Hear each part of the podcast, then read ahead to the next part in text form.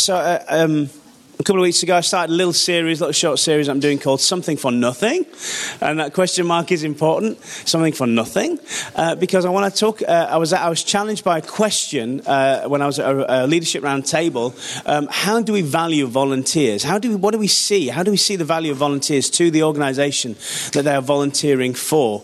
Uh, because when you're in business, it's relatively easy to uh, work out what the value is of an employee because you just work out what are they, what money, what customer are they bringing to the business? What finances are they bringing in? But when a voluntary organization is about giving out, it's about giving to others, it can be quite difficult to work out what that is. And I actually, I didn't want to work out what the financial cost is, really. What, I, what interested me about the question was how do we see it in, in, in the lives of volunteers as they're volunteering for that organization, whether it be church or, or otherwise? And I came up with four uh, things where I go, if you look at someone, you go, wow, I can see that value. So the, the, the, last week, the first one was passion. So when you see passion in a, in a volunteer, because if they're passionate for what they're doing, then, then their work is going to be passionate and people are going to pick up on that passion. Uh, and, and everybody's going to have a greater time uh, together. And this week then, I'm not going to say with the other trial, this week then, um, I want to move on to what I, I preliminarily called plays well with others, um, but AKA teamwork. So a volunteer really shows their value when, when they, they're happy to be part of a team and they work as a team. In other words, they, they play well with others, or if you remember my definition of team from a number of weeks ago, they are mates with a purpose. All right, so a team is mates with a purpose. So this morning I'm going to talk about teamwork because our value is shown in how we work together, uh, how we work well together as a team, uh, in how we help, and uh, particularly in our context, and how we help we build up the church so that it looks and acts more like who? That isn't a rhetorical question. Uh, looks and acts more like who? Jesus, Jesus. All right, okay. Now, um, I'm not going to read it just yet, but you can put your thumb in it if you like. Acts 2 from verse 42. Acts 2 from verse 42. You can put your thumb in it there, but I'll, I'll, I'll read that in a little while, so don't read it just yet. Um, in years gone by, I've generally been uh, the, the first person to jump into a team building game. Who's done a, ever done a team building game? All right, okay, so you kind of know what I'm talking about. Yeah?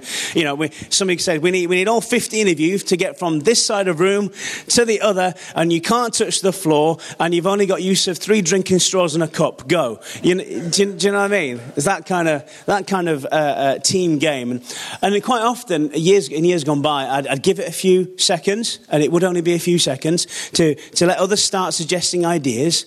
Uh, and in that silence that generally follows while the thinkers are thinking, I, would I'd, I'd start giving orders as to how we might get the task done. Uh, I'd rarely have an endpoint in sight. I just wanted to get that team going. Do you know what I mean? I just didn't like the silence. I didn't like the thinking. Just let's just do. And that was how I approached those, those team building games. And my, so my interpretation of, of being a team player was to, was to lead from the front. Uh, uh, to take action, to, to motivate and to encourage. And, and I guess when you think about that, you think, oh, well, that's quite good. Oh, that's, that's, that sounds quite good, doesn't it? Motivate, encourage, sounds quite good. Um, but, but, but I knew that to get my idea as, as the preferred one, I'd have to cajole, uh, I'd have to manipulate, and ultimately, I'd have to try and control the situation. And whenever you start to manipulate, whenever you start to use clever arguments to, to get your own way, when you start to split hairs with words, you know, when people are saying something, you get a little bit facetious about it, you're on a path to somewhere that isn't, isn't particularly wholesome, it isn't particularly good, and it's definitely not honest, and it's not righteous. Uh, uh, uh, and or good, and no matter how jovial and team spirited you might appear as you go, as you start to do that, now, here's the thing the organizers of those team building days, they just generally saw the outcome and they saw that it was good. All right, they saw it was good. Mission accomplished. The team had successfully made it across the imaginary shark infested waters. Uh, and in most companies, uh, uh, the outcome is what's important. It's, it's, it's a dog eat dog competitive spirit in the world of business. A lot of businesses. We see it in the shows like The Apprentice, don't we? Albeit it's, it's edited quite a bit to, to show maybe the worst side of people, but you know, there is no smoke without fire, as they say, so there's definitely some of that going on, isn't there?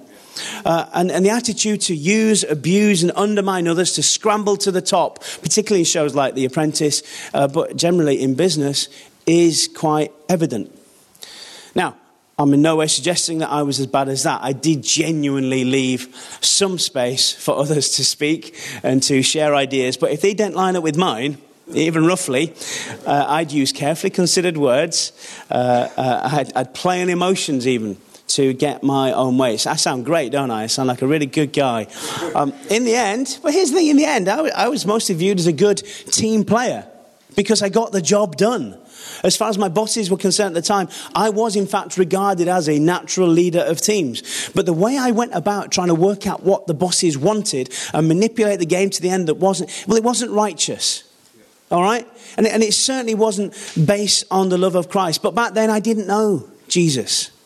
I, I didn't know that. And, and, I thought, on the whole, I was, I was a good person. I was just doing what everybody else did. And, and I just managed to cajole and manipulate and to control so I got to the top before they did.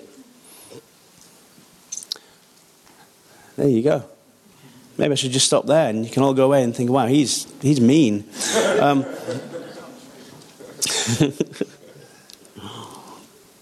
I think that maybe some of us struggle to really understand what it, what it means to work as a team especially a team full of volunteers.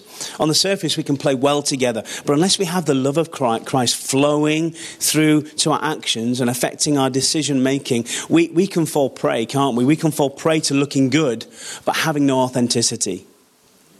Well, well I, I, okay. Uh, and, and, and no genuine care for how the team is really doing as a whole.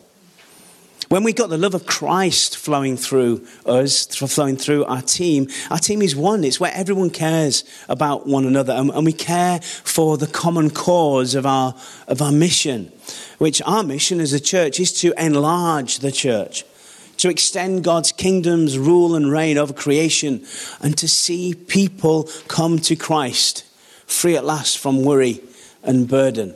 Would you agree that's our mission? Okay, two or three of us agree that's our mission. The rest of you, you're on a different mission. Um, it's our mission. It's to enlarge the church. It's to advance the kingdom. So it's, youth, it's the thinker's thinking, isn't it? And, and I still haven't learned that. Uh, I, am I'm wanting to move on and come on, let's get up, stop thinking. Uh, all right, let's read Acts 2 from verse 42. And again, I'm going to read from the Passion Translation because it is my favorite translation at the moment. And again, you can pick up copies over there for just £20. So you're going to save £5 if you pick up a copy from here. All right, anyway, Acts 2 from verse 42. Every believer was faithfully devoted to the following the teachings of the apostles. Um, and, and, just to interrupt there, that, it's a, that, there's a word there, it's, it's a Greek word, it's didach, or something like that. It could be didach, I have no idea. Anyway, D I D A C H E, and it means skilled instruction and training.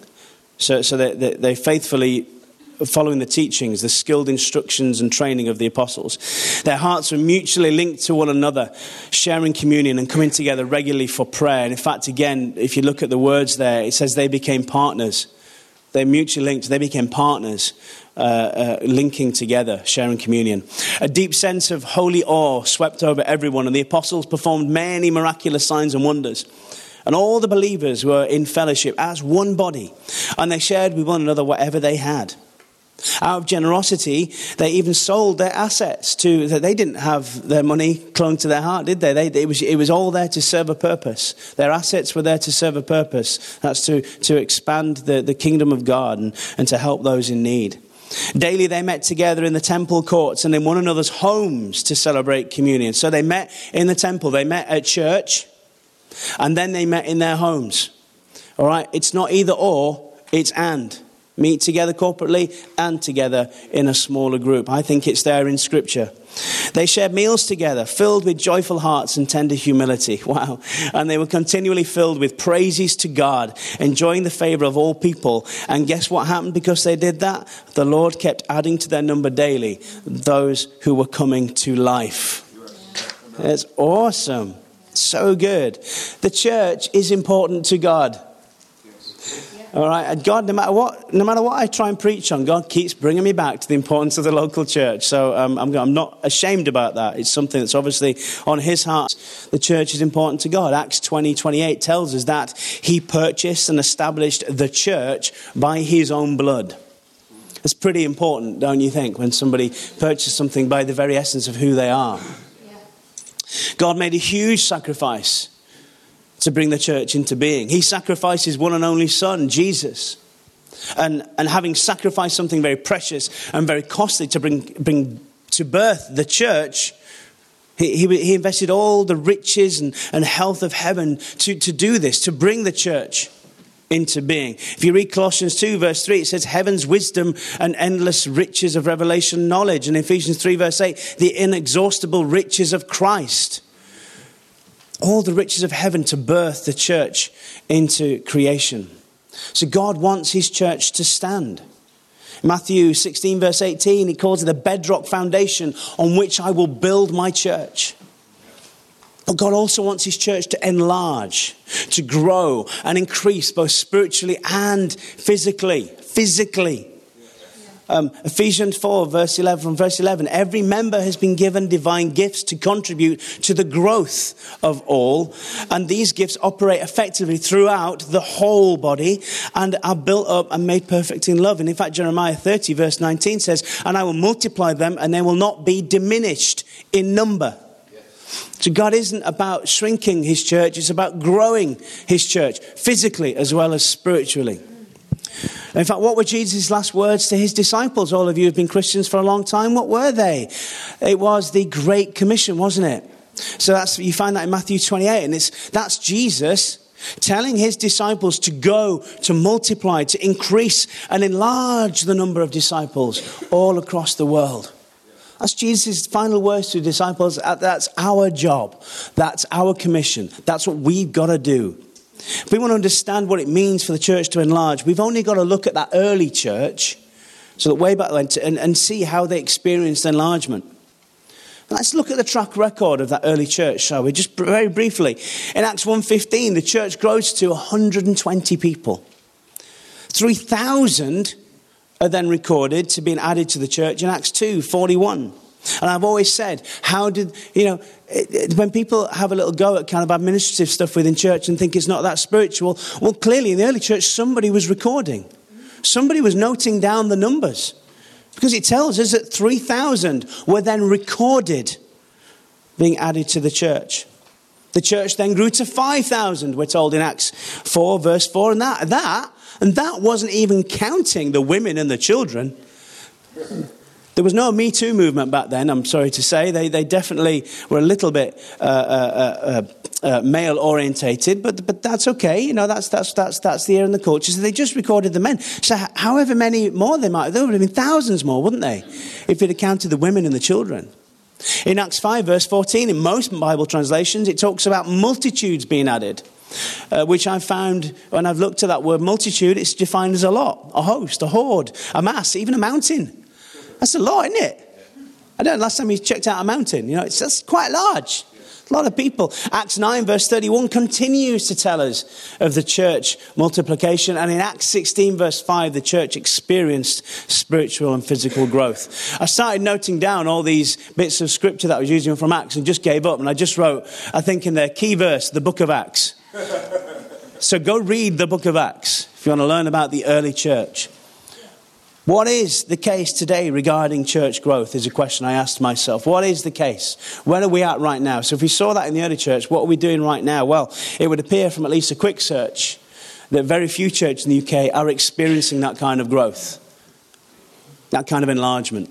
In a, in a poll done by YouGov uh, over the last few years, it seems the church attendance has in fact decreased uh, in the more traditional denominations.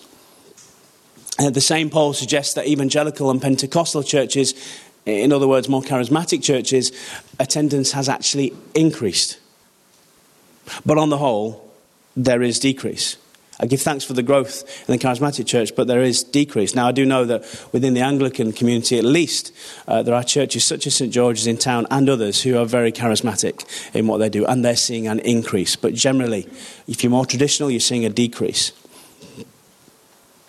I asked my question, okay, well, what's responsible for that? Why do we not look like the first century church? Why are we not growing? Why are we not seeing all these people? Well, I'm sure if we took some time to think and talk, um, we'd come up with different answers. Some of us might say it's because evangelism isn't given an important place in most churches today. And we're bothered about employing the pastor and the worship leader. And, and a few years ago, it was, it was more about, it was, it was about employing the youth, youth worker and the children's pastor. And we kind of You know, maybe, possibly, some of your answers might be that we haven't focused enough on evangelism. Some might say it's because the church of today is all talk and no power. So it's all about listening to the word, but no Holy Spirit moving. In other extremes, some might go even so far as to argue that it's because a large number of local churches have no business existing at all, because it wasn't God that sent those people to plant those churches. It's just people trying to build themselves up and give themselves a platform. You might think that. What was it then about that early church which, which helps explain why it experienced rapid growth and enlargement? Can I suggest to you then that I think there is a fundamental thing the, and, and, the clue should be in the title of today's talk. There is a fundamental thing which contributed to the enlargement of the early church, uh, both spiritually and physically. It's this. It's that they, when, it's that they were together in both heart and mind. They were together in both heart and mind. Acts 1.14 tells us that they prayed together. And in fact, at the end of that verse, and if you look at the Aramaic, it, it, it's more roughly translated as they prayed with one soul. I don't know what that looks like, what that means, but it sounds pretty deep, doesn't it? They prayed with one soul. We get from Acts 2, verse 1, that they waited in expectation together. They shared together in Acts 4, verse 32, and they clearly fellowshipped. What? What? Together uh, in, in Acts 2, verse 42. They served God together and ate together in Acts 2:46. In other words, they were what? They were together as a strong team. There was cooperation, there was collaboration. They were in one accord. Acts 2 verse 44. John Maxwell says this collaboration. Do you know John Maxwell is? No, John Maxwell, he's uh, like a life coach. He's Christian, but he's also a life coach. Huge, successful um, business and ministry, I, I, guess. But he's, he's, he's, have a look on YouTube. He's, he's a wise fella. But he said this very simple sentence collaboration is multiplication. Collaboration is multiplication. If we want to grow, we need to work. To, we need to learn how to really work together. We need to be. We need to be a good team. We need to be mates with one purpose not several purposes all pulling us all apart. The early church started with a team, didn't it? It was a team made up of, of Jesus' core disciples, and Jesus showed that selecting, training, mentoring, and developing a team is the first step to advancing God's kingdom through church enlargement. Indeed, I think you'll find that that then becomes effective evangelism. And I've read that there are two approaches to selecting a team. Number one, discover a need and then find a person to fill it. Number two, discover a person and then create a job for them within the team. Which of these approaches do you think Jesus adopted? Did he see a need and then select a person that would fill that need? Or did he see a person and start creating a job or an assignment for that person? Jesus already knew who his disciples were going to be. He knew all about them, and, and we see a suggestion of that in, in John, John 1 from verse 47. I'll read it to you. When Jesus saw Nathanael approaching, he said, Now here comes a true son of Israel, an honest man with no hidden motives. Nathanael was stunned and said, But you've never met me. How do you? Said to Jesus, sounds absurd, doesn't it? How do you know anything about me? Well, Jesus answered Nathanael, right before Philip came to you, I saw you sitting under the shade of the fig tree. Before Jesus chose them, I think he probably knew each person's strengths and weaknesses, knew each person's capabilities. Which means that the three years he spent with them, do you remember? Because Jesus had a three year earthly ministry, that was not to discover who they were because he already knew. The three years he spent with them was to equip them for the challenges that they were going to face. I remember a phrase being said, and maybe it was from the great Gok Wan. If anybody knows Gok Wan, I remember a phrase that he said, and I may have even said it before here Dress today how you want to be tomorrow. Dress today how you want to be tomorrow. In other words, in other words, put on the clothes today that represent what you have the potential to become. Jesus knew what these people uh, knew that these people he gathered had the potential to be world changers. And, and they certainly were, weren't they? I mean, 12 people to 3.5 billion Christians in the world today. I think they, I think they ultimately did their job and they did it well. Jesus knew their, their potential to be world changers. He just, he just needed to guide them and put them on the right path. Jesus knew what was needed and he selected people that would meet that need. So, what was the need? I hear you not asking. What, what was that need? Well, in Matthew 9, verse 37, Jesus tells us, He says this The harvest is huge and ripe, but there are not enough harvesters to bring it in. We don't all have to come from the same tribe, the same background, be of the same age group, have similar interests, or be of the same profession, or have, have the same skills and abilities before we can work as a team. Before, in fact, we can succeed as a team. We, we, don't, we don't need all that. Some of Jesus' disciples, let's look at them. Some of Jesus' disciples are relatives. So Peter and Andrew, James and John, they were, they were brothers, weren't they? And, and, and some weren't even related at all. In fact, Jesus didn't pick people from the same background. His team was varied. So you've, you've got tax collectors, haven't you? you you've got, you've got fishermen. So you've got those who were liked and those who weren't liked. And, and you've got everyone who's politically active, Simon the Zealot. So he you know, had a bit of a voice going on, didn't he? He, he would probably be a, a Facebook keyboard ninja warrior, you know, spouting his opinions and, and would be tired if you disagree with him. Some of his team were outspoken, some of them were, were quiet. Andrew was the one that led Peter to Christ, but we don't hear about him as much as we do Peter. The nicknames Jesus gave James and John, what nickname did he give them? He called them the sons of thunder. I'd love to be a son of thunder. I don't know why I'd love that, it just sounds cool. That should tell you something, though, shouldn't it, about their, their personality. In fact, I think I recall one story where they, they said, Jesus, why don't you just call down like stuff from heaven and destroy this, this, this place, fire and all that? And Jesus was like, Whoa, dude, I'm not going to do that. But I should tell you something about their personality, hey? Jesus picked a diverse team made up of people from different backgrounds, personalities, and abilities. But in those three years of intensive discipleship training with Jesus, he was getting this message across to his disciples. Despite their differences in personality, profession, and background, they need to get along. They need to be together in mind and spirit because they had important work for the kingdom to do together. And that was so much more important than any personal issues or personal aims that they might have.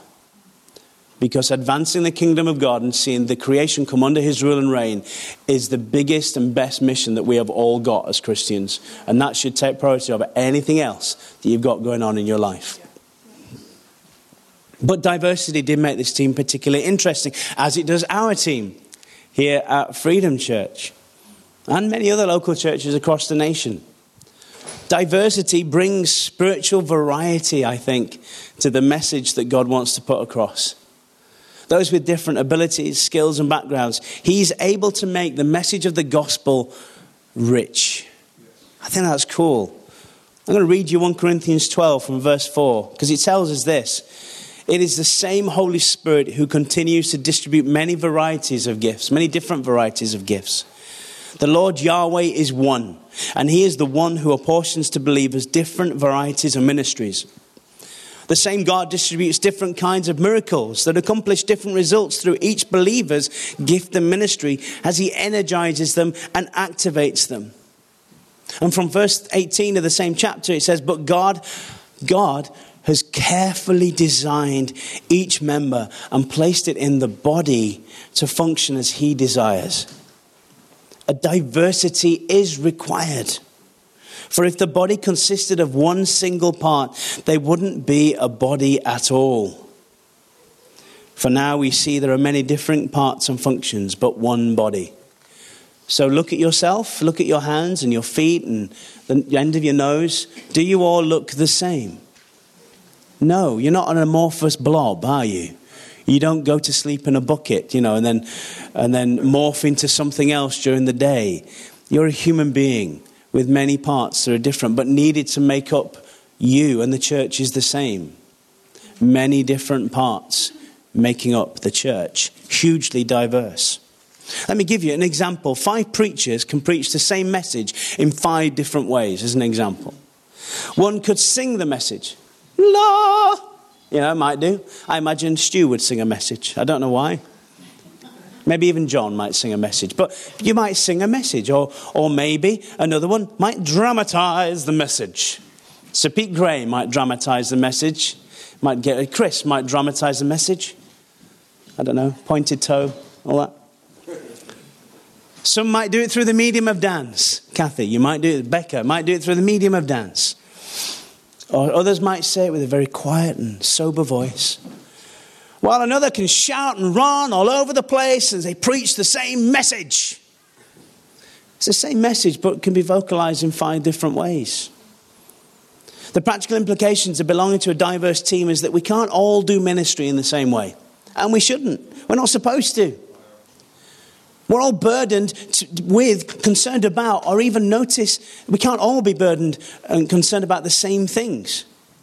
We don't all respond to situations in the same way, do we? Our differences call for an appreciation of where each person is coming from, an appreciation of each person's personality, each person's uniqueness, and not condemning one another or trying to get the other person to be like you. It calls for flexibility on our part, doesn't it? We need to be able to stretch because being flexible brings enlargement. Why went like stretch. You know, it brings enlargement. Isaiah 52 encourages us to enlarge the site of your tent. In fact, to make room for more children. So I don't know what that tent's referring to, but to make room for more children. I'm sorry, I was thinking about this anyway. Stretch out the curtains of your dwellings, do not spare them. Lengthen your tent ropes. In other words, be willing to expand. Because the one big hindrance to enlargement is when people on the team are not flexible. Scripture tells us that we're like clay in God's hands. We should be as flexible as clay so that God can work easily through us. When we're like clay, we're flexible and we're not rigid, we're not religious, I would say. We can easily accommodate people who are different from us, who see things differently from us. We can relate and work well with people of different backgrounds, personalities, and giftings. Jesus, the master of his early team, demonstrated and modeled that flexibility. Jesus' flexibility was why he could work with a group of people with different backgrounds, personalities, ideas, and skills. He was flexible. He was flexible, but he didn't compromise either. He didn't compromise the godly standards that had been set. The bit from Isaiah that I just read actually ends with this sentence Make your pegs firm in the ground. So, yes, there is flexibility, there is room for growth and enlargement, but we have a peg firm in the ground, and that peg is not moving. There is flexibility, but we should know for sure where we stand. For a moment, try not to think, I don't know what you think of when you think of Jesus, but sometimes you can think, oh, the carpenter, because he's a carpenter, isn't he? But try not, try not to think of him as, as a carpenter, because he was and is so much more than that.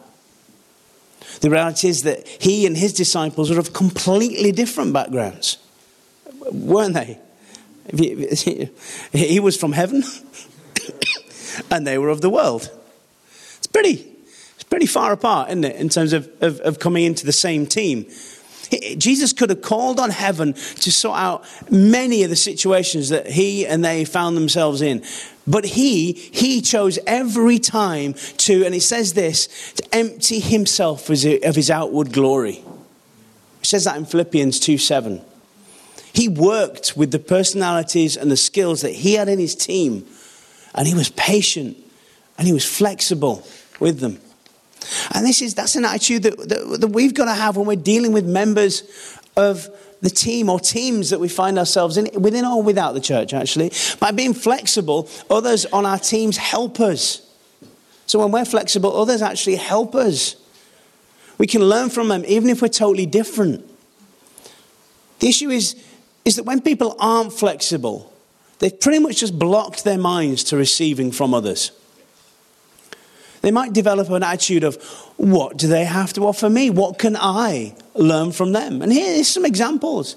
It might be an age thing that blocks them from receiving. I'm older than them. What could they possibly show me that I don't already know? It might be an issue of experience. Well, I've been a Christian for a long, long, long time, long before they thought about even giving their lives to Christ. There's no revelation that they could reveal to me. Or even this it might be their social status. I'm the director of a big organization and they're just an office junior. Why should I listen to them? Come across any of those attitudes in your life? I have. I might have even been guilty of one or two of them as life has gone by. In 2 Kings chapter 5, we find the character, I don't know how you pronounce it, is it Naaman or Naaman? Na- this, I don't know. What's that? N- nobody knows. Is that, uh, are we playing QI? Thank you. Well, there we go. I often look at YouTube and, and how do you say so and so? And it comes up. All right, you ready? You ready? In 2 Kings chapter 5, we find the character of Naaman, who had to learn flexibility. This is my point. Forget his name. There's a guy who had to learn the flexibility of, of, of, of direction from others, how he received direction from others. He, he had to listen to and accommodate the suggestion of a girl, a girl. So a woman and a girl, female and ooh, much younger than him and of a different social status. He had to learn that God heals in different ways. And, and go read it, 2 Kings chapter 5. He had to be flexible enough to receive a healing in different ways from what he was used to or even how he expected. The word that can enlarge our business, our ministries, our finances, whatever, might come from a person that we least expect it to. It might come in a way that if we're, if we're flexible, we could miss it. So let's be flexible, shall we? In all that we do, in, all, in, in how we think, so that, that we can be enlarged together. Because Jesus picked an imperfect team. The pioneers of the early church, or if you like, the New Testament church, they were people, mostly men, in fact, with weaknesses and with shortcomings. And it's fascinating that Jesus picked those most that most people wouldn't have even considered for this important role of building his church. And the fact is that we're all on a journey of change, aren't we? And we have some character flaws and weaknesses, but that doesn't mean that we're doomed to failure. We can do great things for God. Each and every one of us. We can get to where God is taking us as long as we genuinely desire to become more like Jesus. How did Jesus handle the weaknesses and imperfection in his team? Well, firstly, firstly, he didn't wait until they were perfect. until he chose them or started using them. Yes, I know that it says in Matthew 5:48 that Jesus tells us we're perfect. But it also tells us that we're to be perfect, like our Father in heaven, which in my mind suggests two things. Firstly, this is how Jesus chooses to see us. He chooses to see us as perfect, choosing to deal with us within that context. But secondly, that clearly isn't what we are right now. I, am not perfect in terms of sometimes how I think and how I do things. Oh, shock, horror. But Jesus sees me as perfect, and that's the context of which I am. I, I choose to work, and He chooses to work through me. So we're going to be, we are becoming. In other words, if we use the Greek word that is used there, which is teleos, we use a word that actually means maturity, rounded, whole, to be complete as God is. God does not say one thing and think another. God does not pretend compassion while not really caring at all. God is sincere, He's whole, and He's wholehearted, and that is what we should be too. Jesus didn't cast away Thomas for doubting, did he? He didn't cast away Peter for denying him. He loved, he supported, he encouraged, he rebuked, and he corrected members of his team when that need arose. And then I think we should do likewise. We should be like Jesus. Romans 15, verse 1 to 2. I'm nearly finished, folks. Romans 15, verses 1 to 2, it says this Now those who are mature in their faith can be easily recognized, for they don't live to please themselves, but have learned to patiently embrace others in their immaturity. wow. Our goal must be to empower others to do what is right and good for them and to bring them into spiritual maturity. Underneath Jesus' team were weaknesses and shortcomings. But it was a team with great capacity for growth and enlargement. Clearly, it was.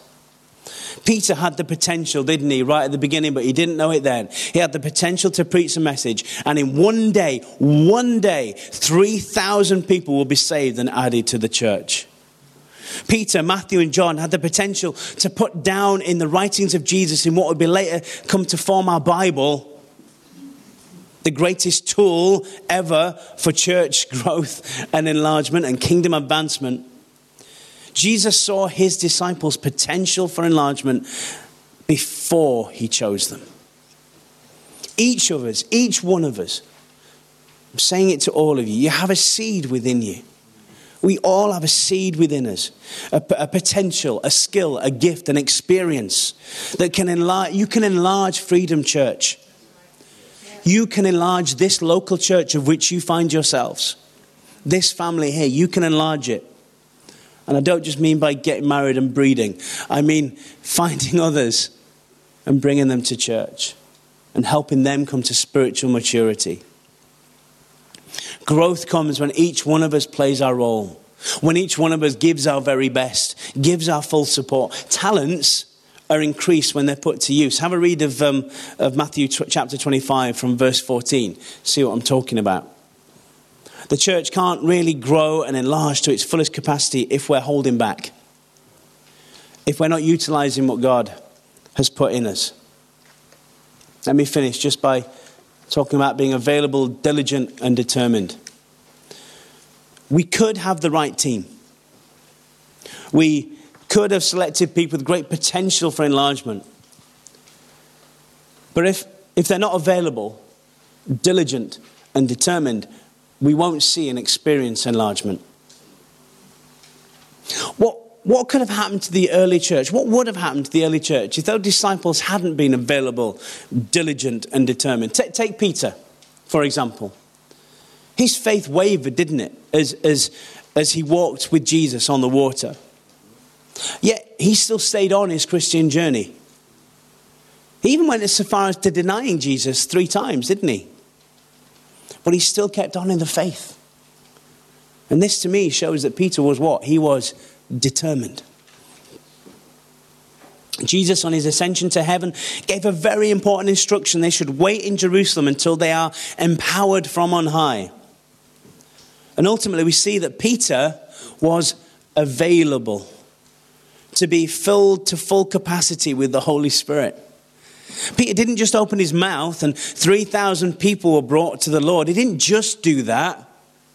I think he must have taken time to pray took time to, to be filled with power from on high, took time to know and understand the message and, of salvation in Christ so that he could properly communicate that to people. In his message that he took to the people through what God prophesied in Joel about the outpouring of the Holy Spirit, he went to Psalms to refer to what David has said about the Lord. In other words, what was he? He was diligent in his study Availability, diligence, and determination are what made Peter and the apostles experience enlargement in their ministry and the early church they had started. Yep, church, we, we are different from the world. And, and we have great potential. underneath all our imperfections. And we can succeed as a team. Remember, we are mates with a purpose. In fact, we are family. We can succeed. We can experience enlargement if we're together as a team, if we're flexible and then available, diligent, and determined. In this house, we are real. But we also make mistakes. And when we do, we make sure we say sorry. We give second chances to anyone. And we also have lots of fun. In this house, we definitely forgive. We also do loud. We give the best hugs. We are family. And in this house, that means We, we love.